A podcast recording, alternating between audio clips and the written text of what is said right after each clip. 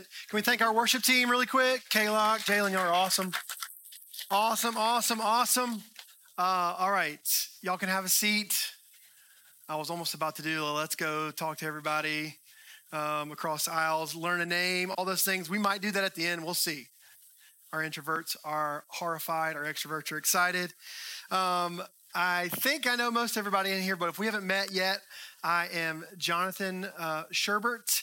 My wife, lovely wife Amanda, who's one of those introverts, may be towards the front row over there somewhere. I'm not exactly sure. Uh, our kids are over in kids ministry, as are a good number of kids this morning. Uh, there was a line in checking this morning, which was very cool. I'm excited that we're under one roof here together, uh, and I'm so sorry that you have to hear me preach. Uh, Ron or Zach would have been a much better option, but uh, we'll take it. Uh, so let's do some backstory really quick, and then we're going to get into Genesis 17. Just in case you missed a week or you've been out, we are following through the life of Abram or Abraham coming in chapter 17.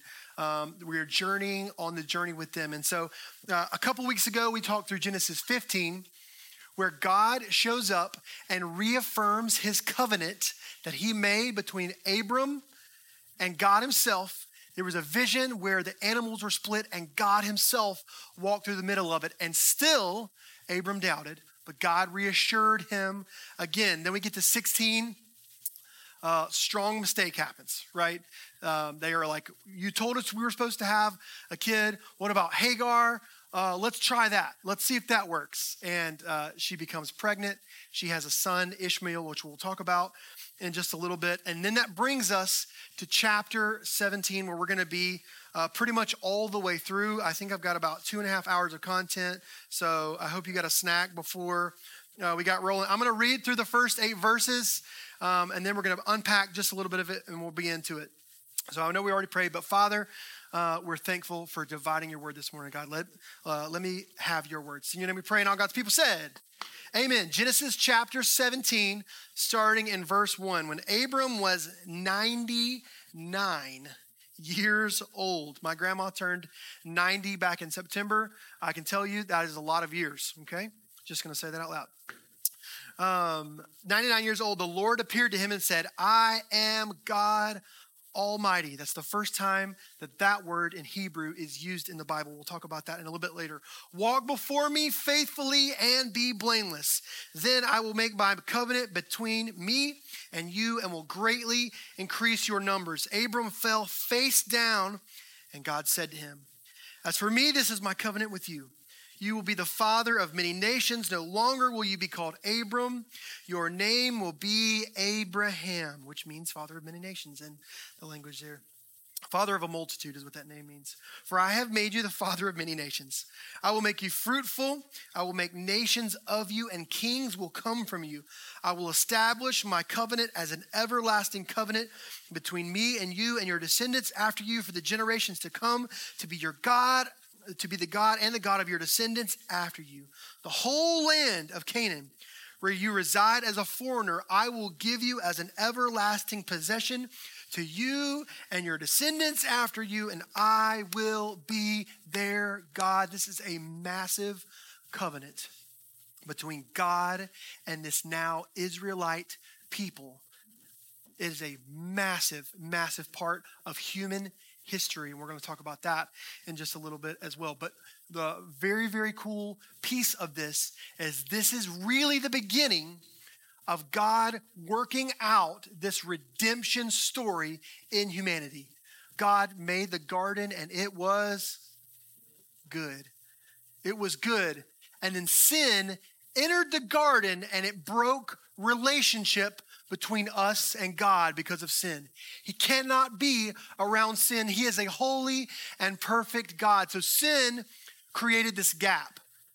And throughout the rest of human history, before Jesus, God is taking steps back towards redemption. And that is the first piece of what this covenant is. It is the beginning of the redemption story, and it's a really, really big deal in the Christian faith. Chapter 17 is a really big deal, and I think it's also, um, I don't even know what the word is, um, but in the times that we are currently in right now, Israel and Hamas, that we are talking about this covenant between God and Abraham. We'll continue to pack that. So as we look through this, there's going to be three points that we pull out, and the first one of the one of those is that there's power in the name. Power in the name. He says, "I am God Almighty." In verse one, walk before me faithfully and be blameless. That is a big task, right? But he still makes the covenant with him. So how did that happen? One, he had already made him righteous in the chapters before because he said he had faith. And because he had faith, he made him righteous. But that word blameless there does not mean sinless in the Hebrew. That word in Hebrew means single, single hearted, single focused. What is your sole focus in life? Make it me. It was a call to integrity. Who do you really follow? And what did Abram do in that moment? Boom fell flat on his face.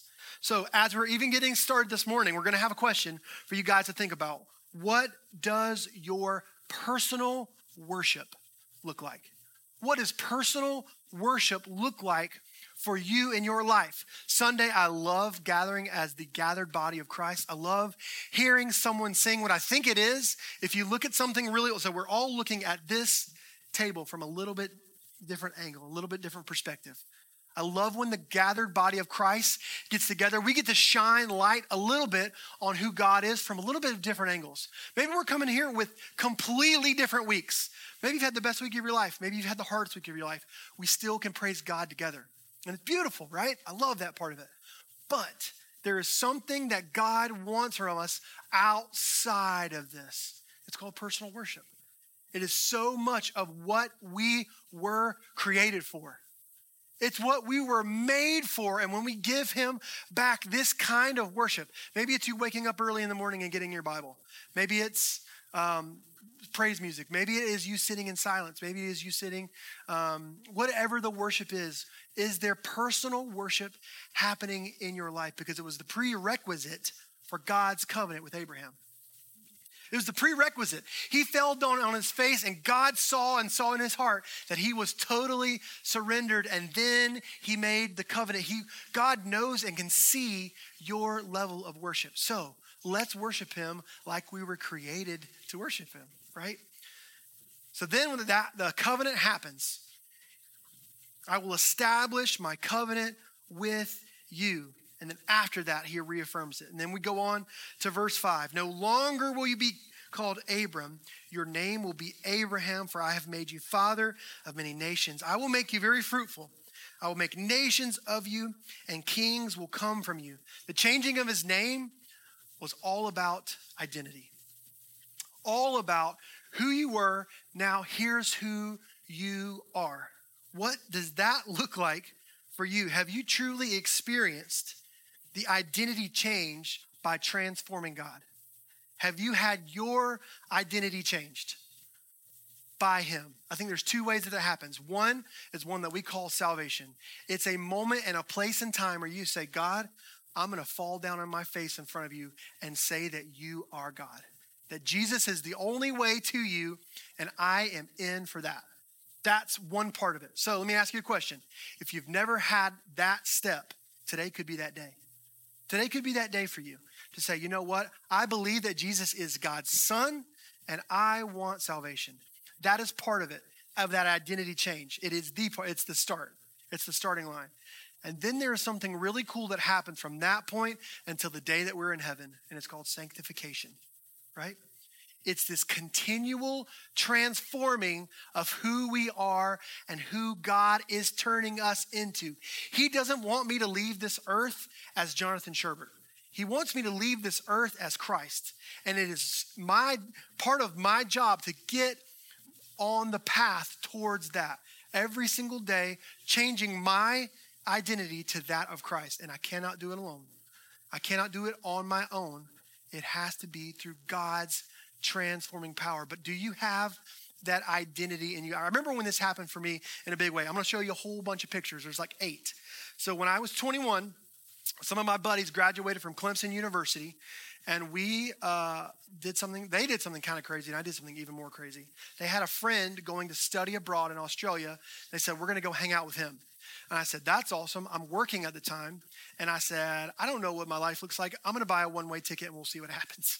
So we go to Australia. And I found out very quickly that if you have a travel visa, not a work visa, nobody wants to give you a job. And I also found out that if you don't have a work visa, they really don't want to give you an apartment with more people than there are rooms as well. And I was like, all right, let's figure this thing out. So there was five of us staying in basically a hotel. It was a hostel, but you know, um, a very cheap hotel. And we found this program called WWOOF, me and another buddy, Willing Workers on Organic Farms. So we would go work on uh, small farms and become really part of these people's family and we would work in the morning. We would be out. I served. Uh, I like worked on a um, Australian lime farm. You crack it open. There's like little beads of lime juice in them. Delicious. I don't know why they're not over here. Really expensive. Dragon fruit farms, olive groves, um, and I would become part of these people's families, and it was a ton of fun. But um, I was staying with most of the people. Um, did like vehemently did not believe in Jesus or uh, we stayed with a Hebrew lady who, from Israel who believed in the first half of the Bible, but not the second half. And I had to really decide who my identity was going to look like. Does that make sense? So I'm going to show you a couple pictures. Um, so this was like part of the house. That's not two pictures. There's a panoramic. So we would stay. This was on a mango grove. Above this house was a mango grove. So keep going. We're just going to roll through that. Those are dragon fruits. Have you've ever uh, seen those? They're really expensive in the store here. You slice them open. It's a really delicious fruit. Keep on. This is one of the places that we stayed in. We would go from the best of the best to the weirdest of the weird. This was in a, a greenhouse. I stayed in that RV. There is no running water inside of this RV. If you look over on the right side, the kitchen's outside, the shower's outside. We were like living in a hot. There's no electricity. That's one of the places that I stayed. Keep on, keep on rolling here. That's the that's the bed we, me and my buddy stayed in. It was wild. Really cool people though. Okay, keep going. This was the next week. We have our own private guest suite. Those are not my feet, by the way. Uh, my feet look way cooler than that. But that's the ocean. That's the um, ocean outside the window. There's an infinity pool out there. These guys killed it in the stock market in the U.S. and went and basically retired in their 30s in, in Australia. They had a kid. Um, and we are basically helping them build their second home with these um, like Australian limes. Keep going. This was just a cut that was outside the back of their house. And then this is the beach right down by the house. Absolutely magnificent. Really cool adventure. But what I had to figure out was who was I going to be? What was it going to look like for me? Was I going to be uh, someone who lived for myself, or, was, or, were people going to see that identity of Christ in me? And so I started uh, taking my faith from something that I did on Sundays, that I grew up in, to an everyday relationship. I took my faith from being around church. My dad was a pastor, uh, my dad was a camp director at a Christian camp. And around Christianity all the time, I took it from that to following Christ with personal worship. And you know what he did? I think I probably did it for the wrong reasons because I wanted people to see, but he began to change everything about who I was. And that has continued to happen throughout points of my journey. Is he are you letting him do that in points of your journey? I remember uh, me and a guy named Owen were in a Bible study called Men's Bible Study. And it was a Bible study where you would do um, like a journal after you read the Bible every day and send it to the group you're in. And I remember one Sunday morning, a random Sunday morning, I'm sitting and I'm writing in my journal, and I asked something kind of wild. I said, uh, Holy Spirit, is there anything that you want to say to me? And I was going to write down whatever I felt like God was telling me to write down after that. And the words that were the very next words were Jonathan, I always called myself Sherb. My last name is Sherbert. And growing up, um, there was uh, people, hey, Sherb, Sherb, Sherb, Sherb. It was my name. That was my internal uh, name in my head. The words were Jonathan, comma, son, I love you. And it broke me. Like in a huge way from an Abram to an Abraham kind of thing. That's the only thing I got out of that morning. And I, I, I literally was Sunday morning and it was really early, and I, I broke me all the way through church. He did something to me, and he wants to do that in your life time after time, but we have to give him that name change kind of space. Does that make sense? A personal worship kind of space. He did it for Abram to Abraham, and he wants to do it for you. Are you living in the fullness of your identity that God has given you? There's power in the name.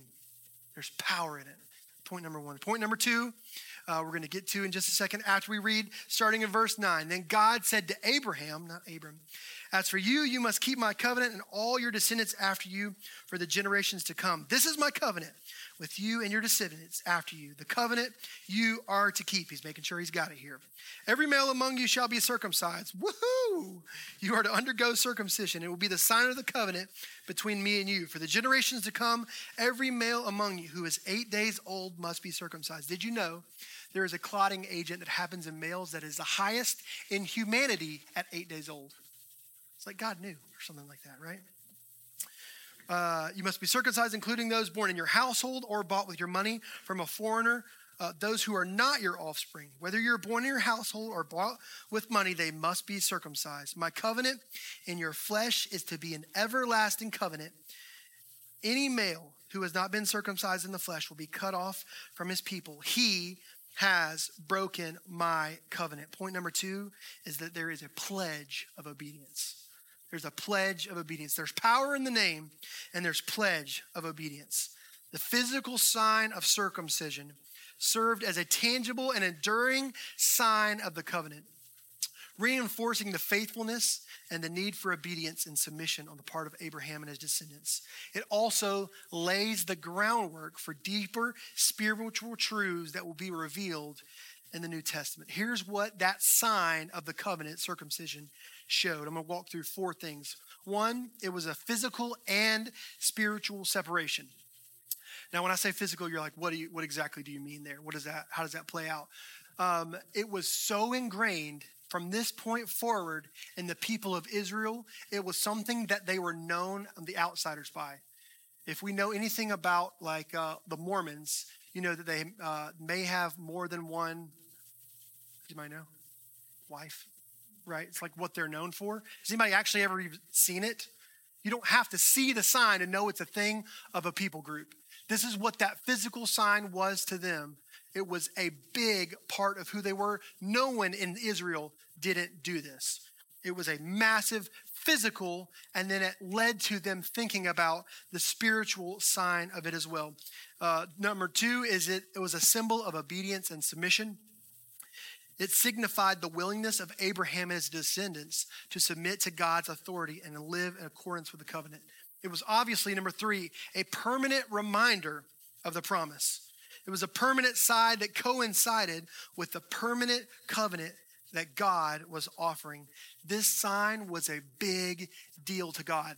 He said, I am promising a lot. I am asking for that actually in return. And he held his people accountable to it. There's a story you may remember, but I'm going to read it to you. It's in Exodus 4 when Moses is about to go back and set the people free from Pharaoh. So Moses leaves um, Egypt and he's in Midian for 40 years. Remember, he kills the guy, he takes off running. He marries his wife, he has kids. He's in Midian for 40 years. And then on the way back, he gets his horses, he gets his things, his children come with him, and his wife comes with him. And here is the verses. At a lodging place on the way, the Lord met with Moses. Feel like it's going to be good, right? Normally it is. And was about to kill him, like literally out of nowhere. He had been, he had just given him, here's what you do. He gave him the staff. They get on the horses, they go, they're about to carry out the will of God. And he stopped him in his tracks and he was furious. He was about to kill him. But Zipporah, who is Moses' wife, took a flint knife, cut off her son's foreskins, and touched Moses' feet with it. Surely you are a bridegroom of blood to me, she said. So the Lord let him alone. Um, at that time, she said, bridegroom of blood, referring to circumcision. He called for bold faith, bold faith. And he said, Hey, I'm going to keep you accountable to it. See, the faith equaled obedience. When we have faith in our life that doesn't equal us obedient to that on the other side of it, do we actually have faith? So, can you see in your life steps, physical evidence steps of bold moves? What would it look like if our church, if our community was marked by bold faith moves? What would Chesnee High School look like if a group, group of students took it to the next level with their relationship with the Lord? What if people in Drayton Mills neighborhood knew that we were making bold faith moves from the Lord? What would your workplace look like if you knew, if people knew that you were ready to make a bold faith move for the Lord? Their bold faith move is what he was asking for. Are we ready to live it out? And the fourth thing that it, the sign showed was a preparation for the coming of Christ. It was a groundwork for deeper spiritual truths. It was a foreshadowing uh, of the spiritual circumcision that would come through faith in Christ. God wanted us to be spiritually circumcised. The problem was with everything, the Israelites took it too far and they turned it into legalism. They turned it in not to a sign of the covenant, but a sign of salvation. And it was a good sign for them to keep because the Lord kept it, but it wasn't the final sign. The final sign was that of Jesus coming and giving us that opportunity himself. Colossians 2 11 through 13 says, in him you were also circumcised with a circumcision not performed by human hands. Your whole self, ruled by the flesh, was put off when you were circumcised by Christ, having been buried with him in baptism, in which you were also raised with him through your faith, working in God, who raised him from the dead. When you were dead in your sins and the uncircumcision of your flesh, God made you alive with Christ. He forgave all of our sins. I'm going to ask it again because it's coming up in the text. Do you know that kind of saving love? Have you had your heart changed by God? Have you had your heart changed by Him? If so, is there physical evidence of obedience in your life? I remember, so I'm in Australia. We do this program called Woofing, and we go all the way up the east coast of Australia, going from basically house to house. It was two days here, four days here, two weeks here, a week here, basically a four month journey up the east coast of Australia. Insanely fun, uh, super rewarding, and super fruitful in my relationship with the Lord. And so we started with five guys. We split up. Me and this other guy went up the east coast. And then I came back down to the middle, absolutely beautiful spot in Australia called Coolangatta, if you're from America, and Coolangatta, if you're from Australia. Because uh, if I say Coolangatta, like, what city is that? Anyway, so uh, it is beautiful. Unbelievable surf, unbelievable weather. Uh, currently, again, I'm 21 years old with basically no plan. I have spent no money, not a dime, in four months. Um, because I'm going from, they're like shuttling us from place to place, the whole thing, and they're tipping us at the end of each stay, basically 100 bucks or more uh, each place we stayed. And so I had thousands of dollars saved. Um, and also, I had just gotten another tax return from working the year before, before I went to Australia. So I've got all this money and I'm living in, I am sleeping in a hammock on the beach in between two trees. This is my life where I was when I was uh, in 21. And I would walk off the beach onto the youth hostel where my friends were now working for free breakfast. I don't know. I asked, they said yes. I wasn't stealing Pinky Promise. Um, this is where I was showering and had internet. I was like, at the current moment, I felt like as a 21 year old, very, you know, hippie kind of thing happening, but super incredible. I was spending hours. I would wake up, my Bible would be right there at my shoulder. I would spend hours reading the Bible on the beach or in the hammock. The weather was absolutely perfect. And I get an email um, from the camp director um, that I worked at in my summers at North Greenville. It was the camp that I grew up at that my dad was the director of when I was growing up. So all that backstory to say, he said, Hey, I'm making a job description of a position that would be basically the shepherd or the leader of all of the counselors at camp. And I've got you in mind. I'm not even going to think about anybody else until you tell me no. And I immediately emailed him back, no. Uh, and it was very, very quick. And uh, I was like, no, think about my life right now. It is going, I've got everything I need plus more. I mean, literally, the life that I was living, I probably could have lived there for years and not even like gotten a job, whatever. I'm not saying that was the point. It was a lot of fun happening, but I had a choice that had to be made. And I said no very, very, very, very quickly. And then the Lord ate me up about it. He ate me up. It, I was dreaming about it. I couldn't stop thinking about it. Every time I would pray, I felt like it would come up and out. And I was like, God, I do not want to go back to like nowhere, North Carolina. I mean, it is like five minutes from the Virginia border. It's pretty, like pretty, but it is not Coolangatta, Australia, right? It is not the friendships that I have currently made. It is not all that. I was like, God, I don't want to go back. I really don't want to go back. But I feel like in that moment, he was saying, This is what I'm calling you to do. Are you going to be obedient?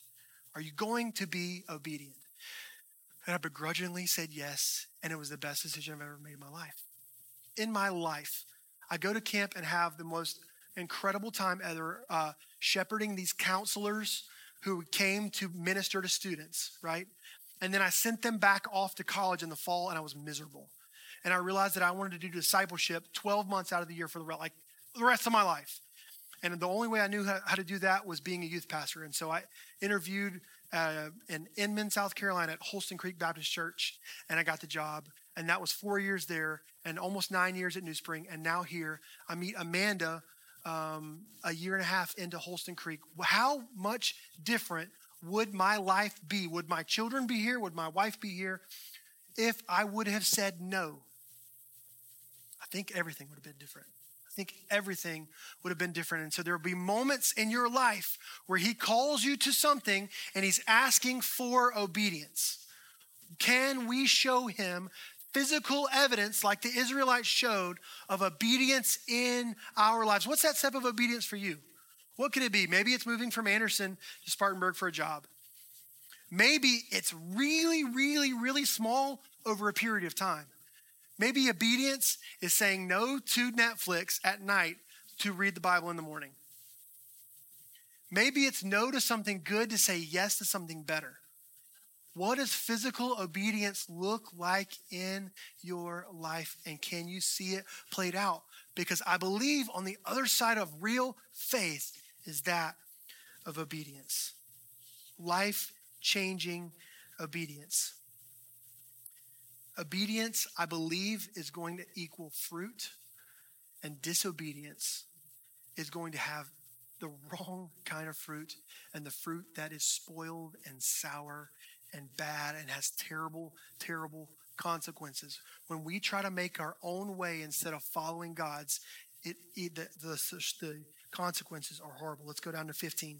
And God said to Abraham, As for Sarah, your wife, you shall not call her Sarai, but you shall call her Sarah. I think I called her Sarah the first time. Sorry. Sarai, Sarai.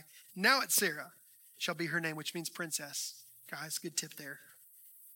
I will bless her, and moreover, I will give you a son by her. I will bless her, and she will become nations. Kings of people shall come from her. Then Abraham fell on his face and laughed and said to him, Shall a child be born to a man who is a hundred years old? Shall Sarah, who is 90 years old, 90 years old, bear a child? And Abraham said to him, Oh, that Ishmael may live before you. The other translation says, Oh, may Ishmael live under your blessing between chapter 16 and chapter 17, there had been 13 years that had passed. Ishmael was 13. What has happened in your life in the last 13 years? How much time can you spend in relationship in 13 years? He had raised this boy to be a 13 year old young man. And he's on now his face laughing at the Lord, saying, I don't know, you can't make this happen. I'm to be 100. My wife's to be 90. Hey, wait a minute, wait a minute. What about Ishmael? Please, please let me give Ishmael, give Ishmael your blessing. God said in 19, No. But Sarah, your wife, shall bear a son and you shall call his name Isaac. I will establish my covenant with him as an everlasting covenant and offspring after him. As for Ishmael, I have heard you. Behold, I have blessed him and will make him fruitful and multiply him greatly. He shall father 12 princes, and I will make him into a great nation. But I will establish my covenant with Isaac. Y'all, it's huge. It has implications all over this world right now. I will establish my covenant with Isaac, whom Sarah shall bear. and will be to you at this time next year. Before he was giving him covenants, he was coming to him in visions and dreams and saying, It will happen. It will happen. Trust me, have faith. It will happen. Now he says, By this time next year, there's a date on it. I don't know if you've ever done this, but if you tell your kids about a vacation too early, it is the worst time in between that you've ever had in your life. My, hey, girls, guess what? We're going to the beach. When we going to the beach? Next month. It's going to be great. What is a month? I don't even know. How do we do this? Abraham does it along the way, right? God comes to him multiple times, and before he tells him a date, he jumps the gun. He said, He promised me a son. I've got to make it happen. I want to make it happen. Hagar comes in the picture. Ishmael is born, and now he's pleading with the Lord, please let Ishmael live in your blessing. God said, No, I had a plan for you in the first place. I will establish my covenant with Isaac, and she will bear him next year. And so from 22 all the way down, it is them following through on this act of circumcision, and it is still present all the way through that covenant into to this day. And so, point number three is that there is a path for provision. There is a path that God has for us. He wants to provide even when it seems impossible.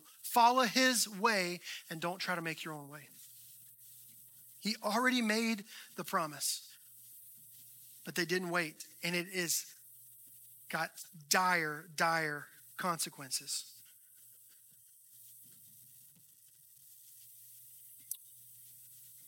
Ishmael brought dissension into their family. As soon as this baby was about to be born, Hagar and Sarai get into a fight, as you could probably imagine, right? Ishmael represented the past the name Isaac means he laughs. Isaac brought laughter into the family, and that's what God's original design was supposed to be. Ishmael represents old. Ishmael represents the way of us making it happen ourselves. Isaac represents the future. Isaac is what he was supposed to hold on to and did not wait for. And the complications of that are drastic. Ishmael has 12 sons. One of them is Kedar. One of his lineage is Muhammad. Muhammad was the last prophet in the, in the religion of Islam. They are the Palestinian people. Hamas, the word in Hebrew means violence. This is the break that happens when we choose our own path instead of the path that God has for us. So the people of Islam and the Palestinian people believe that the land that God promised them and all the descendants that God promised them are their rightful inheritance. And the fighting that's currently happening in this world today is because of consequences of this relationship in Abraham. God made a way, but they chose their own path. And because they did, people are currently dying because of it. So, what I'm asking you this morning, I'm asking all of us is there something from our past done to us or we have done ourselves that we are continuing to hold on to, just like Abraham was?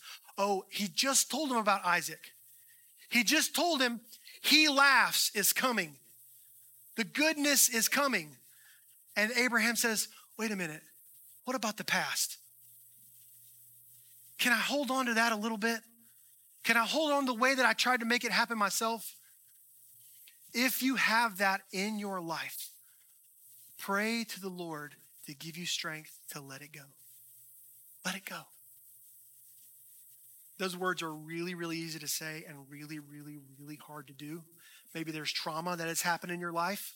Maybe there is really deep stuff that's down in there that you have done or has been done to you that you're still clinging on to. But the Lord wants you to live in freedom for it because He's got a purpose, He's got a plan, He has provision for you in your life.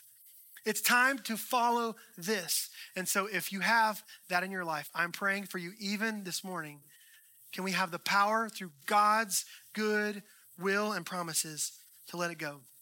And here's how I know it can happen is because of the way that he came to Abraham.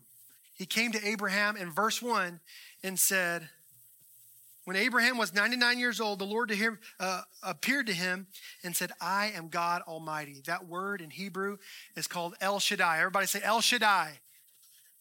If you uh, grew up in Christianity, you're probably thinking of a song right now. the new Christians are like, I have no idea what you're talking about. I'm not going to bust it out. Maybe Kaylock will. I'm just kidding. Don't do that. Uh, lift them. Okay, we're done. El Shaddai. This word El Shaddai was the first time that it was used in Scripture. And it has multiple meanings and connotations of it. One of them means breast, one of them means a mountain that points up. But either way, that meaning of the word is all sufficient and all powerful. That's who God said that he was to Abraham when he came to him. And the beautiful piece and part of that is that that's not the only way that he came to him. He came to him multiple times and said he was multiple things to him. The first time he comes to him, after the battle of the four kings happens in chapter 14, God says, I am your shield. I got your back. In times of hardship, in times of battle, he's strong enough to be your shield. Isn't that cool? In chapter 15, he does not take the spoils that happened on the other side of battle. He said, I don't want anything other than God knowing that, that He's the one who made me successful. And God came to him in Genesis, uh, Genesis 15 1 and says, I am your great reward. That's who He said He was. And in 17, he says, I am all sufficient and I am all powerful. I am El Shaddai. So, no matter the circumstance that you are going through this morning, no matter what position you are in life, no matter the hardship, he wants to be all sufficient and all powerful for you. Now, he calls you to things. He says, live faithfully and blameless single hearted, a devotion that can't be shaken, a mm. devotion that people look at and see clearly. But he also said, I'm going to be with you to the end of the day and the end of the age. All sufficient God. God's way is better. And that's why he is the provider, the path of provision. And so as we look at Genesis chapter 17, we have to make a choice. Do we choose ourselves and our way or God's way? And I'm begging you, let's all choose God's way. Even though I promise it won't always mean roses and sunshine. In this world, you will have trouble, but take heart because I have overcome the world. That's a hard but beautiful promise. His way, no matter, no matter the circumstances, is better. So this morning, is there a spot in your heart? Is there a place for you to choose his way with eyes closed and heads bowed? I want to ask the question this morning Have you made him Lord of your life? If not, this morning is the morning. So, with every head bowed, every eye closed, if you want to make Jesus your Lord and Savior this morning for the very first time, would you look up at me?